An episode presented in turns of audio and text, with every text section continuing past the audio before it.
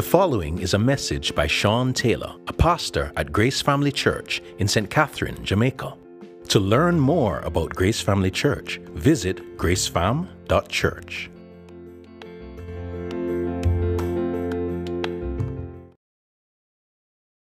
So this morning we're going to continue our summer series, Where We Stand.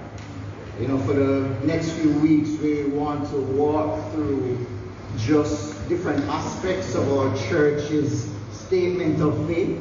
And so, I mean, it, it's it's very good that we have guests here because you get to hear, I guess, some of the core principles and core teachings that we hold to here at Grace Family Church.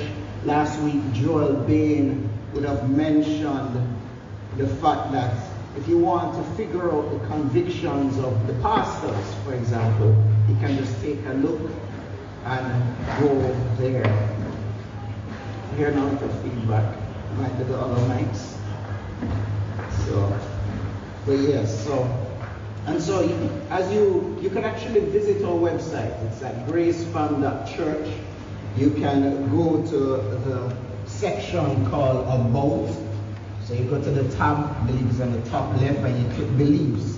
You'll be able to actually download just this document where it shows our statement of faith. And so even as we're continuing this series, it might serve you to take a read of that because really we won't be able to go through it in its entirety in any message. Again, we preach for 30 to 35 minutes. There's no way we can actually touch everything here. But this morning, the message is entitled Where We Stand, the Triune God. Again, this won't be exhaustive. Um, think about it like an appetizer of sorts to open up your appetite as we delve further into the truths of God. And we'll be looking at various passages today.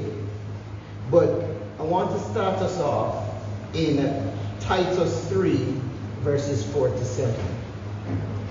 And it reads But when the goodness and loving kindness of God our Savior appeared, He saved us.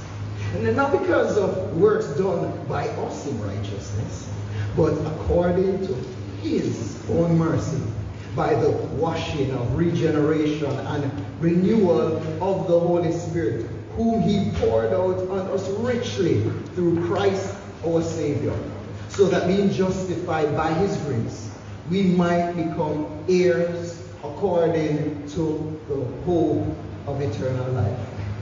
Lord, may the entrance of your word bring light and understanding to us, and may it do the things that it's supposed to accomplish.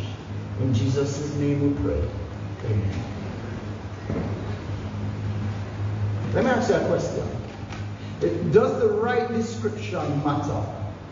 I want you to think about that question as I tell you a real life story. So there's a real life story. There's a young man that some of you may or may not know. Uh, when he was a much younger man, he used to teach regularly at a Bible study with a bunch of young adults. And one fateful evening, at that Bible study, someone came up to the preacher to accost him, to challenge him. what was this person's grievance? Well, he wanted to know how this teacher, preacher, could be such a hypocrite. How could he be such a hypocrite? And to recount the words in this young man that you may know, um, the irate challenger said this. I'm going to act it out as best as I can. I wasn't there, but it just makes it more dramatic.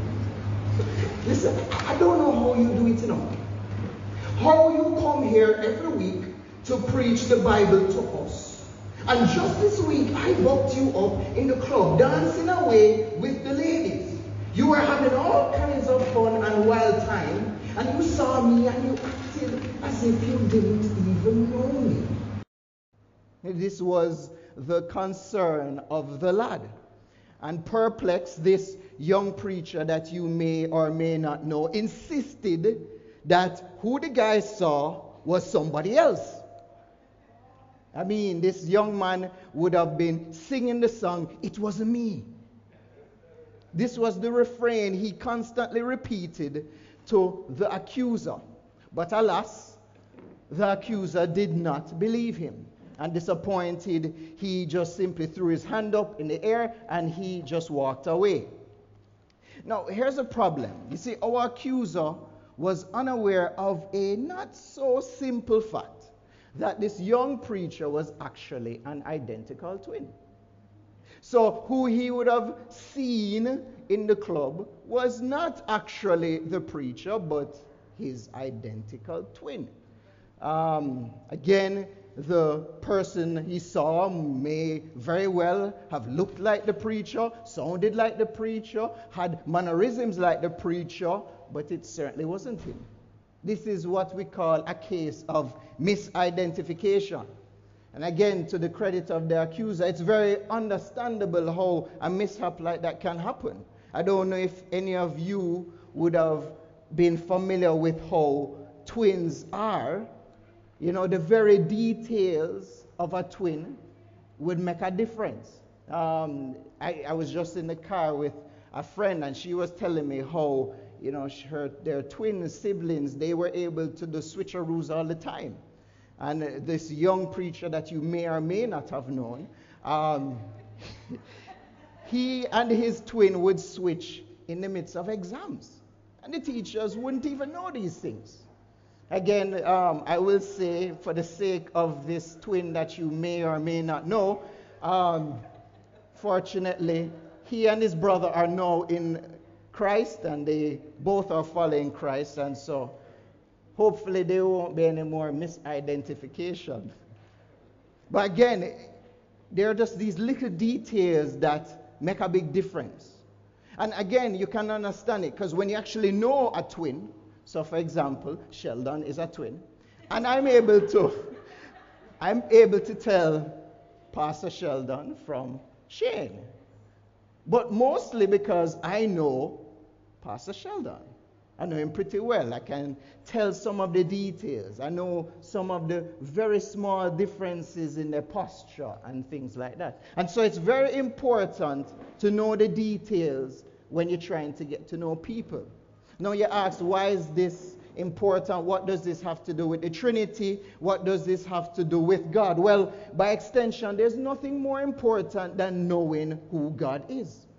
And especially in the context of uh, religious circles, there are a lot of examples that we have that kind of tell us who God is. Even in Christian circles, uh, you might hear the God of uh, the Mormon or the God of the Jehovah Witness, and they can kind of look like twins. They kind of resemble each other. But when you look at the details, you realize, okay, no, there's a little difference here. And so, God, in His scriptures, He has revealed some details about who He is. Um, to get it wrong, you'd be guilty of misidentification. And it, it may not just lead to a simple, awkward conversation at a Bible study, but that misidentification could really pose some important challenges. You know, John Stott has this quote here where he says, Most of our problems arise and seem insoluble because our image of God is distorted. You see, as his image bearers, especially, it's going to be very crucial that we understand the person that we are supposed to be reflecting. Am I right? If I'm supposed to be an image bearer, I need to understand the image that I am to reflect. What is God like is then the most important question that you or I have to be able to answer. And though our very modern, post modern age would probably say, boy, trying to answer that question is a bit arrogant. Uh, at best, it's speculative. You see, one of the things as believers, we can first affirm the fact that we can answer such questions. We can go on the task of this not because of anything attributed to us, but because of God Himself we can know something about God. We are dependent on Him to reveal it to us. Well, this is why it was so important that when we started this series, Joel would have begun with what we believe about Scripture. what we understand Scripture to reveal. The Scripture is God's self revelation. This is how He introduces Himself to us. And so, again, even though we are very aware that we are creatures, He is the Creator, and that is going to pose some challenges as we try to fully understand God. One of the things I want to encourage you about is the fact that you can truly know God. You can truly and objectively know God. And He's made that possible through the special revelation of Scripture. And ultimately through His Son by the regeneration of the Holy Spirit. The most authoritative person and the subject of God is God Himself. And this is why our knowledge of Him must be grounded in Scripture. And so, again, while this question of who God is could lead to an entire year long sermon and teaching about the attributes of God. We're going to focus on one area and really one segment of that area. So we're going to look at this idea of the Trinity. I want to borrow a statement from, or a section of the statement of faith as it relates to the doctrine of the Trinity. And it says, The Trinity, uh, the Triune God, speaks about the fact that the one true God eternally exists as three persons Father, Son, and Holy Spirit, infinitely excellent and all glorious. You know, I want to emphasize something just even from this point. You see, this discussion about the Trinity and even doctrine in general is not just this mere quest of mental assent or an intellectual exercise that we get to do. You see, this thing that we're doing is ultimately about worship. It should lead to worship. Having a right understanding of God and who He is is important as we are called to worship and adore Him. Because really, we need to worship Him in the way He has revealed. Misidentification of God is not a light matter because we are doing a very precarious dance with idolatry. That's the truth. Because if we worship God in a way that He's not, we are not worshiping the true God.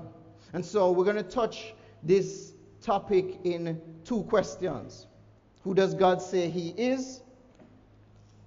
And why does this matter? Very simple. Who does God say He is? Why does this matter?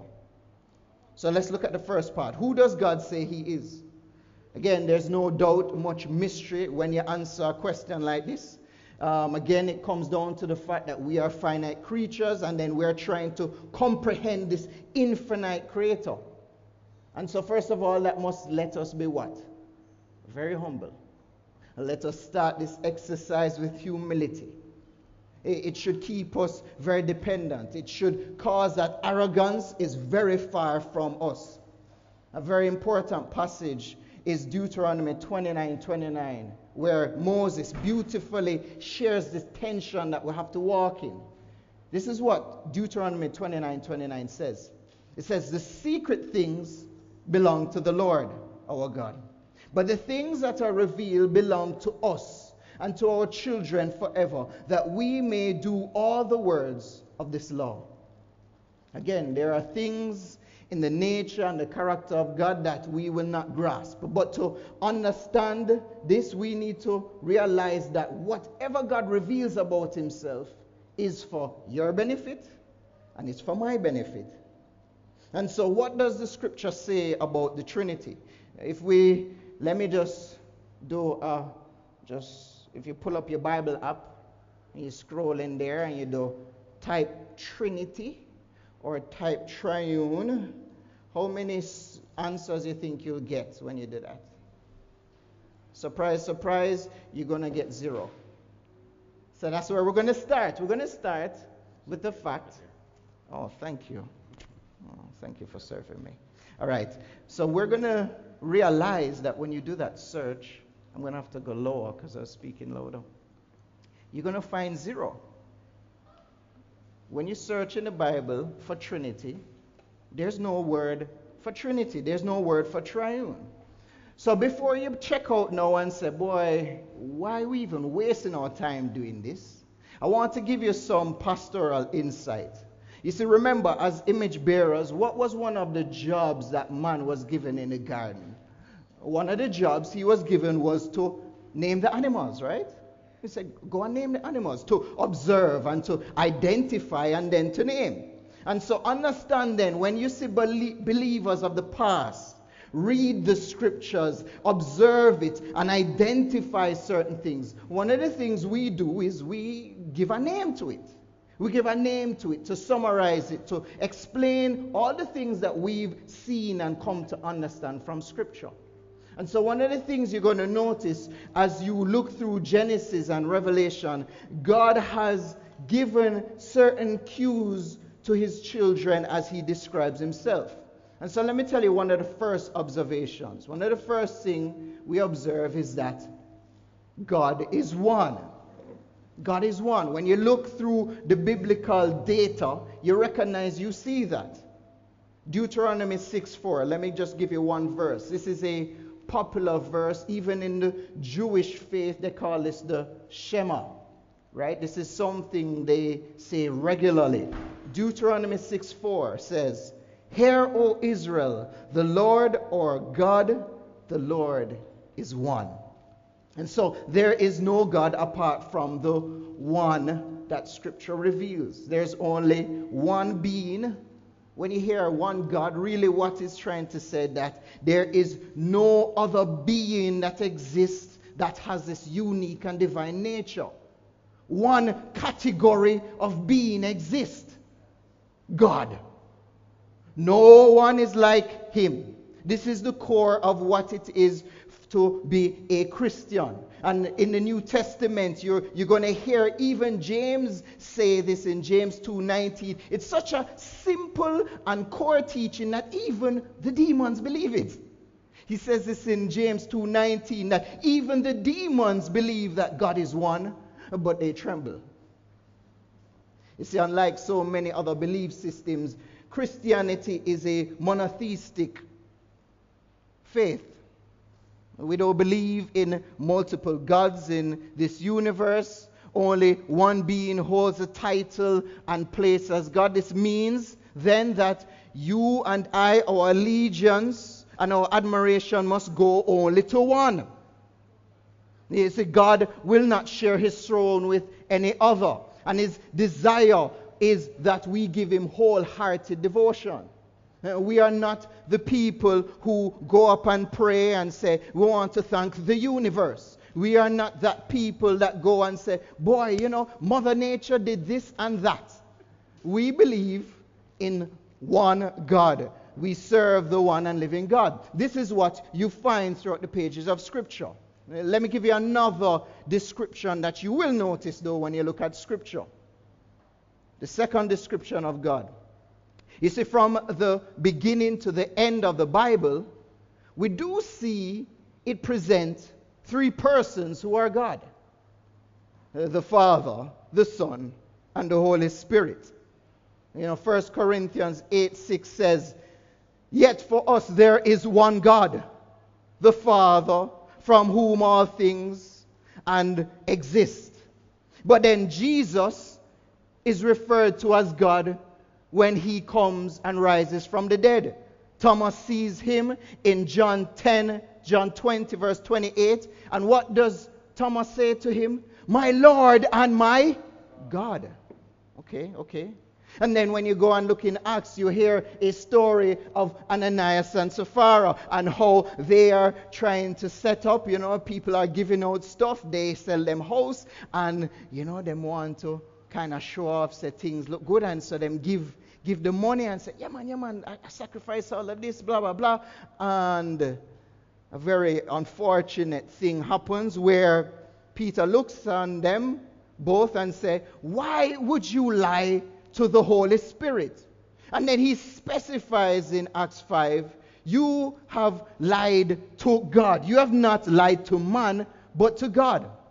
And so, again, these are just three different verses stating something that the Bible says that the Father is God, and the Son is God, and the Holy Spirit is God.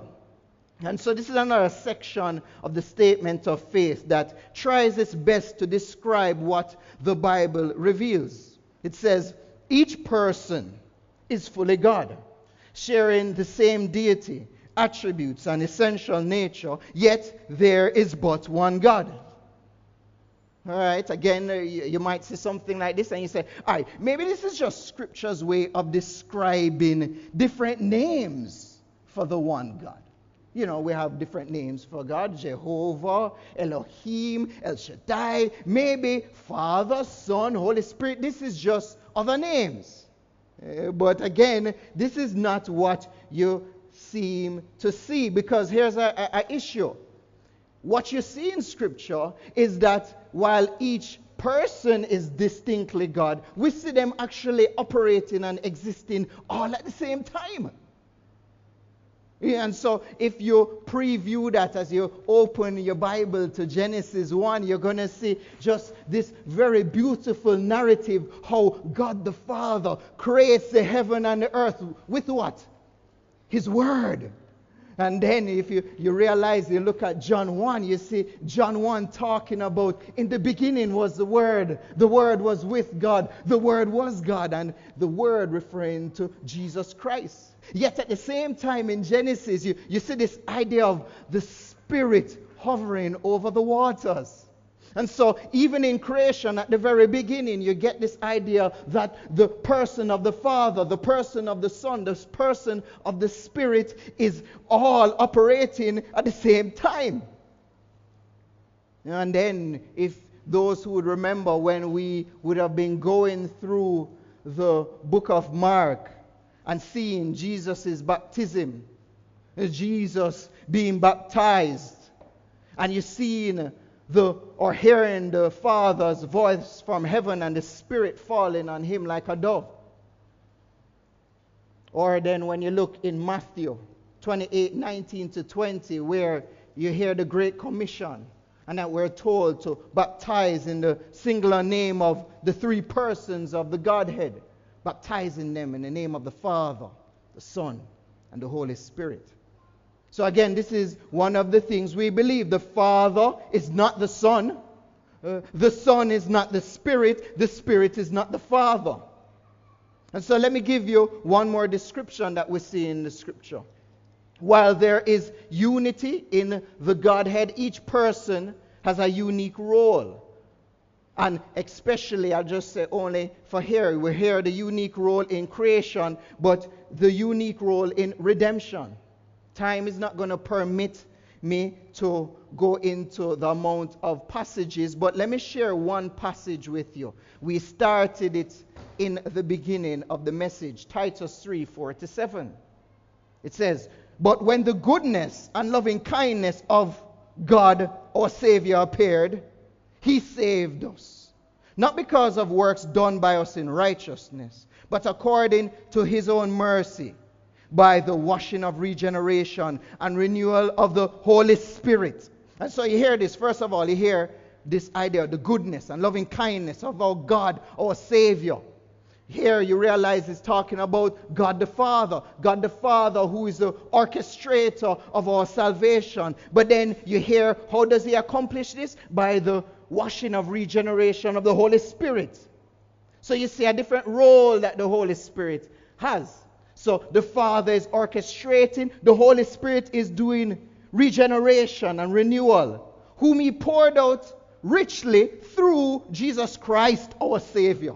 So you hear God our Savior, and then Jesus Christ our Savior, how Jesus Himself is the mechanism, the mechanism, the, the, the way that God the Father is accomplishing salvation. So again, Paul is here reminding us that it was the Father's loving kindness to send Christ, his Son, to die on behalf of his people. At the same time, it was the Holy Spirit responsible for the changing of our hearts. He's the comforter that the Son promised to send and transform us. And see, the principle of this triune God is again confirmed all throughout Scripture. You see, this idea again did not come about for the first time in the Council of Nicaea, as some people assume when they read church history. Again, Christians simply just named what they saw in the Bible, which, as I said before, is what image bearers do. We see, we identify, and we name. And so, frankly, apart from the revelation of Scripture, I just want to say the human mind would not come up with this idea of the Trinity. You see, outside of what God tells us, you and I actually have nothing in creation that resembles this. And honestly, this is why all the analogies that you'd probably hear about how this works kind of always falls short. I mean, what are some that you've heard? Oh, okay, maybe the Trinity is like what we understand water is. Because guess what? Water can sometimes be solid, liquid, and gas. Right? That sounds like a very good analogy, doesn't it? H2O, solid, liquid, gas. Three. Well, again, when you look at it and compare it, you realize, no, that don't work. Because guess what? It's either solid, or it's either liquid, or it's gas. It's not happening all at the same time. Or maybe sometimes you might hear somebody say, okay, Sean, you are Sean. But Sean, you are a father. Sean, you are a pastor. Sean, you are a husband. But again, it's the same person. It's the same Sean. All that you hear in our different roles and activities. And so, again, one of the things you see throughout church history Many of the attempts to try and explain what we see in Scripture in ways that we can uh, fully grasp and understand usually has ended up into some areas of false doctrine. And so that's why you might have the idea of modalism, where again, uh, God is changing his mode. One time he's being the Father, one time he's being the Son, one time he's being the Holy Spirit. Or you have this idea that there's three. There's clearly three gods, but again, that contradicts what we see scripture say. There's only one. Or you have, again, this one is big words, but Arianism. Again, this was just something that was started by a guy named Arius, right? Yes? Um, that's the church history guy, if you want to understand that talk to Sheldon. But again, this idea that you know, well, maybe what's happening is that Jesus and the Holy Spirit is just lesser versions of the Father. But again, when you look at Scripture, that's not what you understand. We just have to affirm the statement God is one.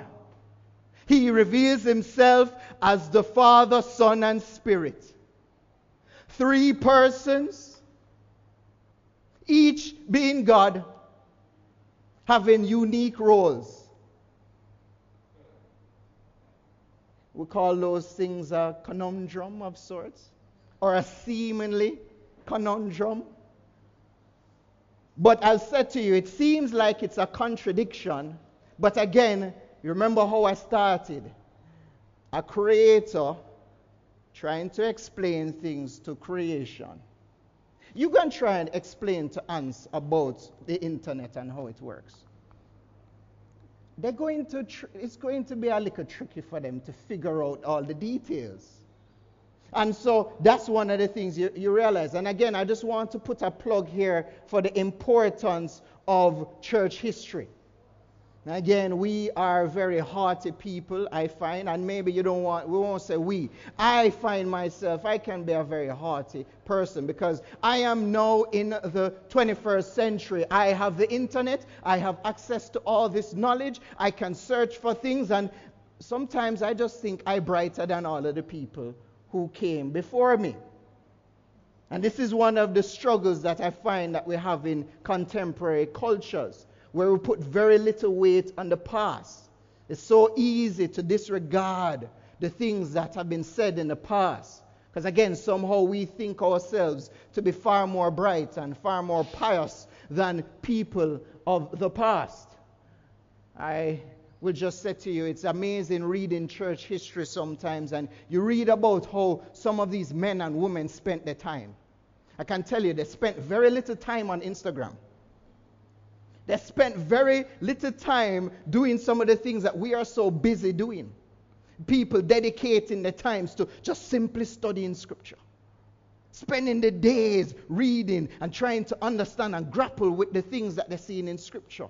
And so we should not just forget what Christ said himself about his church. What did Christ say?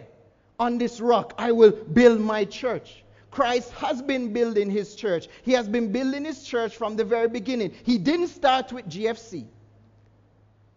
He did not start with your church that you used to go to either. Jesus has been building his church from he rose from the dead and the apostles were here. And so we will do well to understand that God is continuing to build his church through the lives of men, through the apostles and the preachers and church history. Again, when you look at church history, it's mixed with a lot of good and bad. But God has been able to preserve his truth through his people as they've endured suffering and as they've spent time to grapple with the truths of Scripture.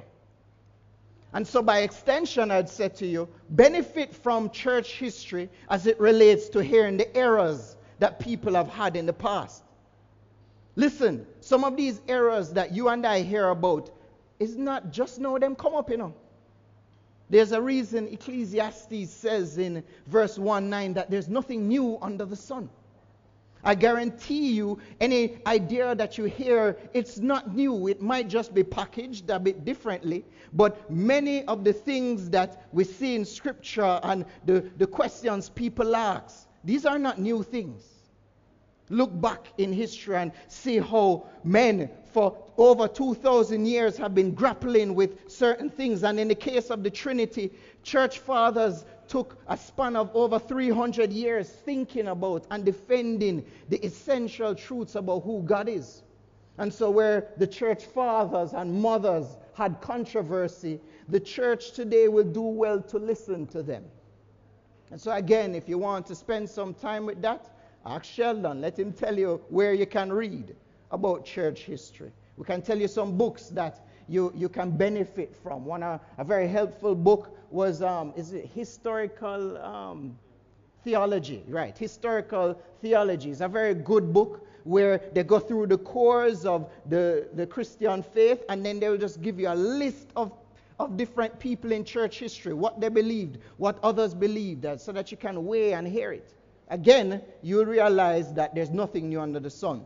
All right, so let's go to the second and last point. All of this thing matter? Uh, why trying to parse out who God is? Why are we wasting time here? I, want, I said it at the beginning. When we want to answer a question like this, our understanding of who God is and who the Trinity is should shape your worship. I intentionally want to grab something from Psalm 139 17, where it says, How precious to me are your thoughts, O God! How vast is the sum of them! Or Psalm 145 3, Great is the Lord and greatly to be praised. His greatness is unsearchable. I mean, do, do, you feel like to sing a song like that when you read the scripture, when you, you try to understand the vast nature of God and who He is? Does it make you want to say, How precious are the thoughts of you? How vast are the sum of them? I mean, if you don't feel that way, may God help you. May God help me because I read this and I'm like, David, what's the big deal? But it is a big deal. This is what the psalmist wants to remind us of as he thinks on the vastness and the thoughts of God. It motivates him to worship, it motivates him to want to praise and adore. It motivates him to want to affirm the truths of God. Oh, our God is so great, He's so exhaustive. This is the only response you have when you encounter God that again, our human mind say, wow, that's an amazing God. I, I, I, can't even explain something. I can't even give something in creation to show an example of who He is. No doubt we should be left in awe of this God who, again, no human example or analogy can compare. And let that worship drive you to obedience and reliance on Him. And let us reject all forms of idolatry which cause us to worship a description of God which is contrary to what He reveals. You know, one of the things it should do, it should cause you, the idea of the Trinity should cause you to marvel at your salvation. Michael Reeves says this in his book, Delighting in the Trinity. You cannot have a biblical view of God apart from the Trinity. You cannot have a Christian view of salvation apart from the Trinity. You cannot hope to follow Jesus faithfully apart from the Trinity. That sounds like a very strong statement. But I'd say to you again, we alluded to it a bit when we're looking at Titus. What you see is the view of salvation in the Christian faith. It shows where we are talking about salvation being accomplished by God. Only God can accomplish salvation. And then what you see is how the Father is the originator, and the Son accomplishes, the Spirit completes. And so, again, may this lead you to worship as you see how the Father has planned and chosen us from the foundations of the world. How the Father, the great initiator of our salvation, would send His Son for us. Would it make you stand in wonder as you think of how the Son and His work being perfect substitute for your sins? how he lives the perfect life to obtain your redemption. How he does all he needs to do to reconcile you back to the Father. May you revel in the relationship that you see happen as you watch the Holy Spirit. As you see how the Holy Spirit is responsible to open up your eyes. That when you look in Scripture, things that don't make sense start to make sense. How a heart that used to be hard and against God all of a sudden changes. How your heart of stone all of a sudden turns into heart of flesh. Things that just don't make no sense. No, you see, oh, this is precious. How all of a sudden you, the gospel seemed like foolishness to you. And how it was a mockery. And then all of a sudden you want to be like the man who sells all he has and sees a treasure in the field and want to sell everything just to have it. Would you marvel at the salvation brought to you by the Holy Trinity? May you sing praise the Father, praise the Son, praise the Spirit, three in one. God of glory, majesty, praise forever to the King of Kings. You know, friends, what, what did you bring to the table for your salvation? What work did you do to save yourself? The only thing you did was bring sin. The only thing you did was bring rebellion. But look and marvel at how God did everything to bring it to Himself. Not a one person job. The Trinity remind us how salvation is all of God. So let no man, let no woman, no child boast. You know, I say a small thing here. I think it should, again, affect how we pray. Realizing again in the work that the Godhead has accomplished, how because of what the Son did, you now have access to the Father. And so it causes you to be able to pray and look to the Father, make requests to the Father. But realizing the reason you're able to do this was because of what the Son did. The Son made it possible that you could come to the Father. And then when you're not sure how to pray and you say, Boy, what I must pray, remember the Holy Spirit. He's your comforter. He says, Hey, I can give you words, I can give you groanings. By the power of the Holy Spirit, by His leading, you can pray. And so, again, this understanding of the Trinity should affect prayer. You see, the understanding of the Trinity should also affect your view on relationships. Relationships. Relationships here and now you see, one of the things that you realize from the Trinity, it reminds us that even before creation, do you understand this? You see, even before creation, before anything existed, God was relational. Listen, God didn't become loving just because He made you and I. God was who He was before He created. And so, what you realize is God was always a relational being.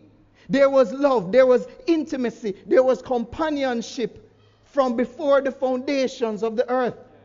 And so that's why Jesus, in his high priestly prayer, could say in John 17 24 and, and pray this for his disciples Father, I desire that they also, whom you have given me, may be with me where I am, to see my glory that you have given me because you loved me before the foundations of the world. Again, imagine perfect relationship perfectly being known, perfectly being loved and understood. This is the relationship that happened in the Trinity. This is so much of us, so much of us crave relationship.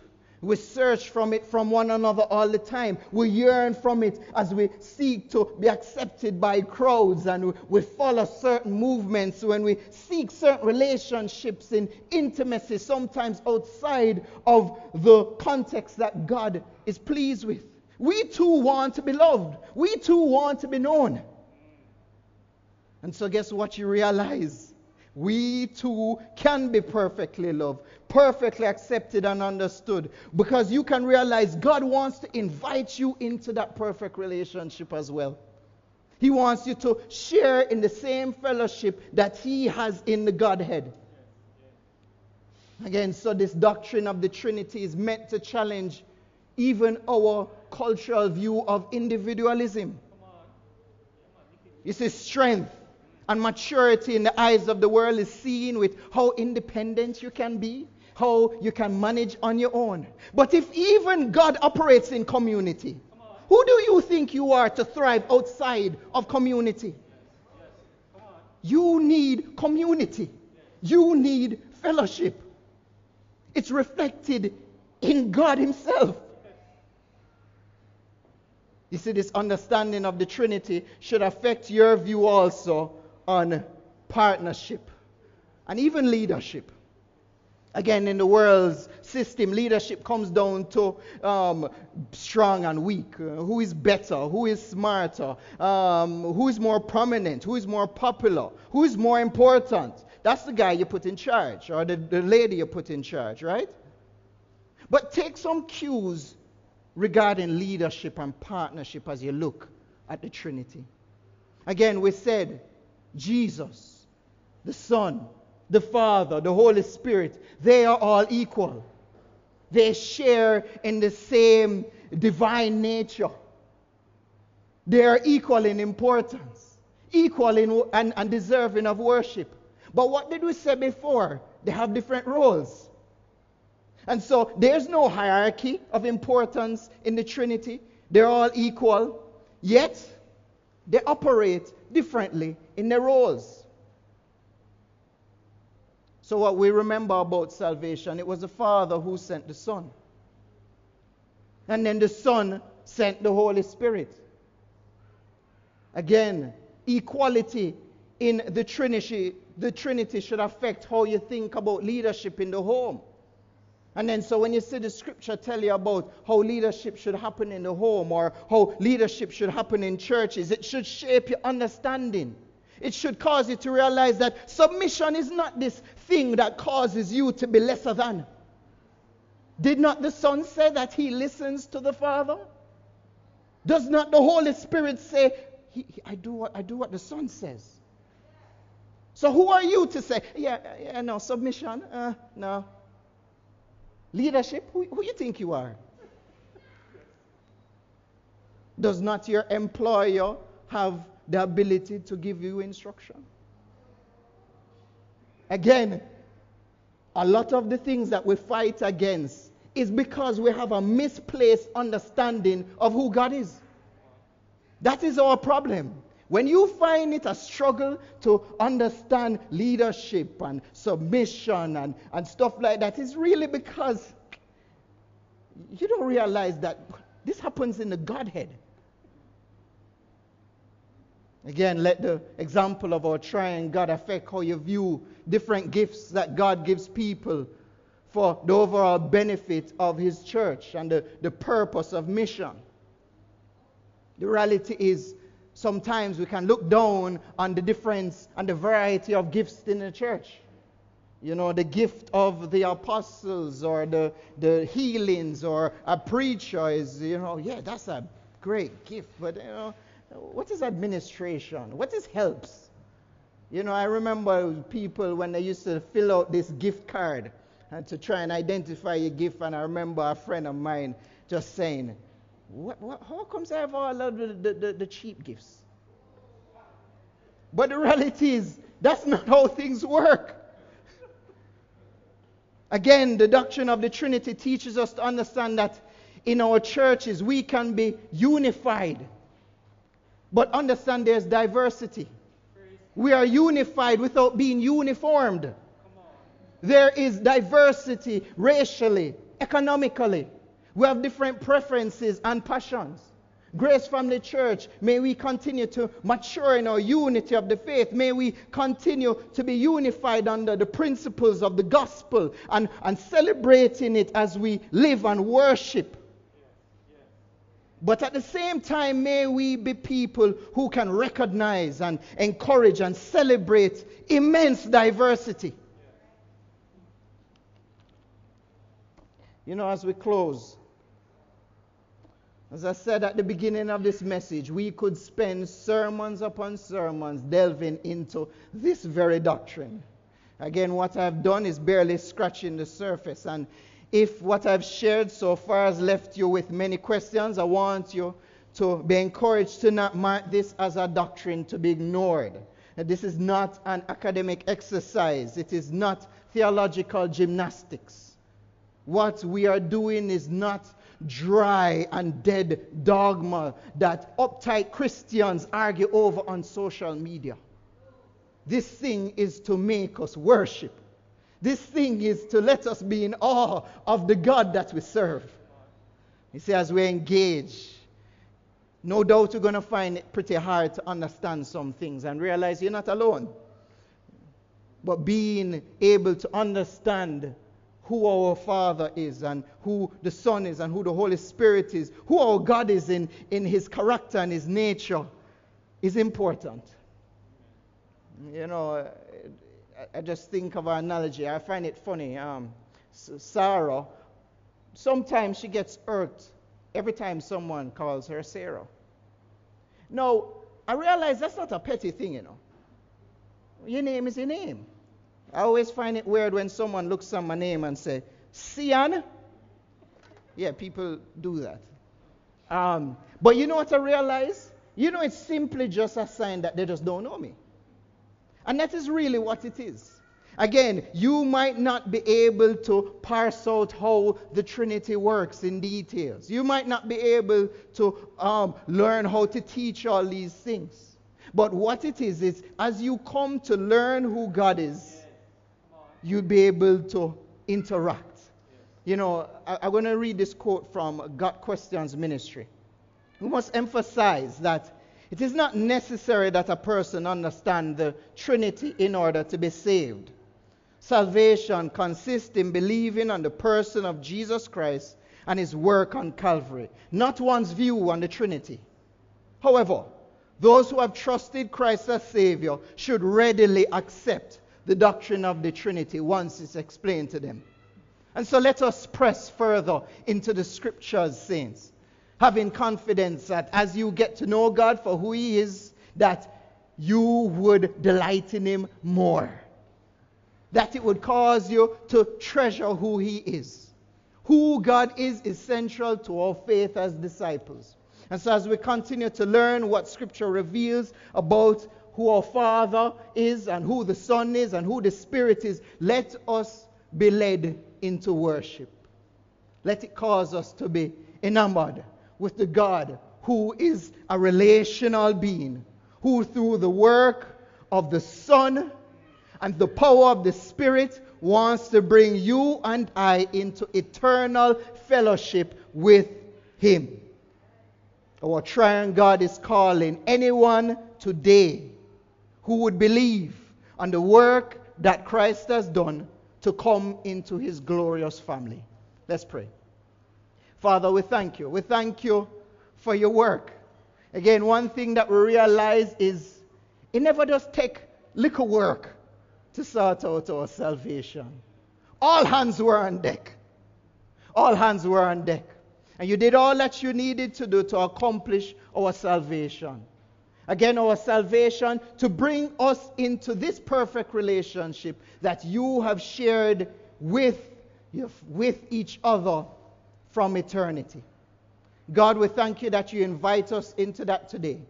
We pray that anyone who would have heard the truths of your word, that they would believe in faith in you, and that we today, Lord, that we will daily come and delight in you.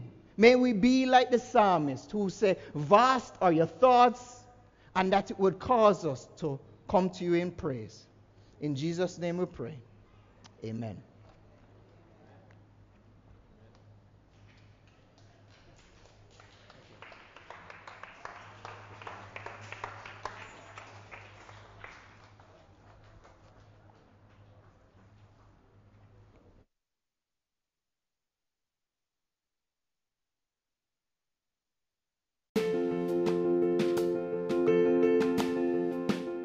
You have just listened to a message by Sean Taylor, a pastor at Grace Family Church in St. Catherine, Jamaica. To learn more about Grace Family Church, visit gracefam.church.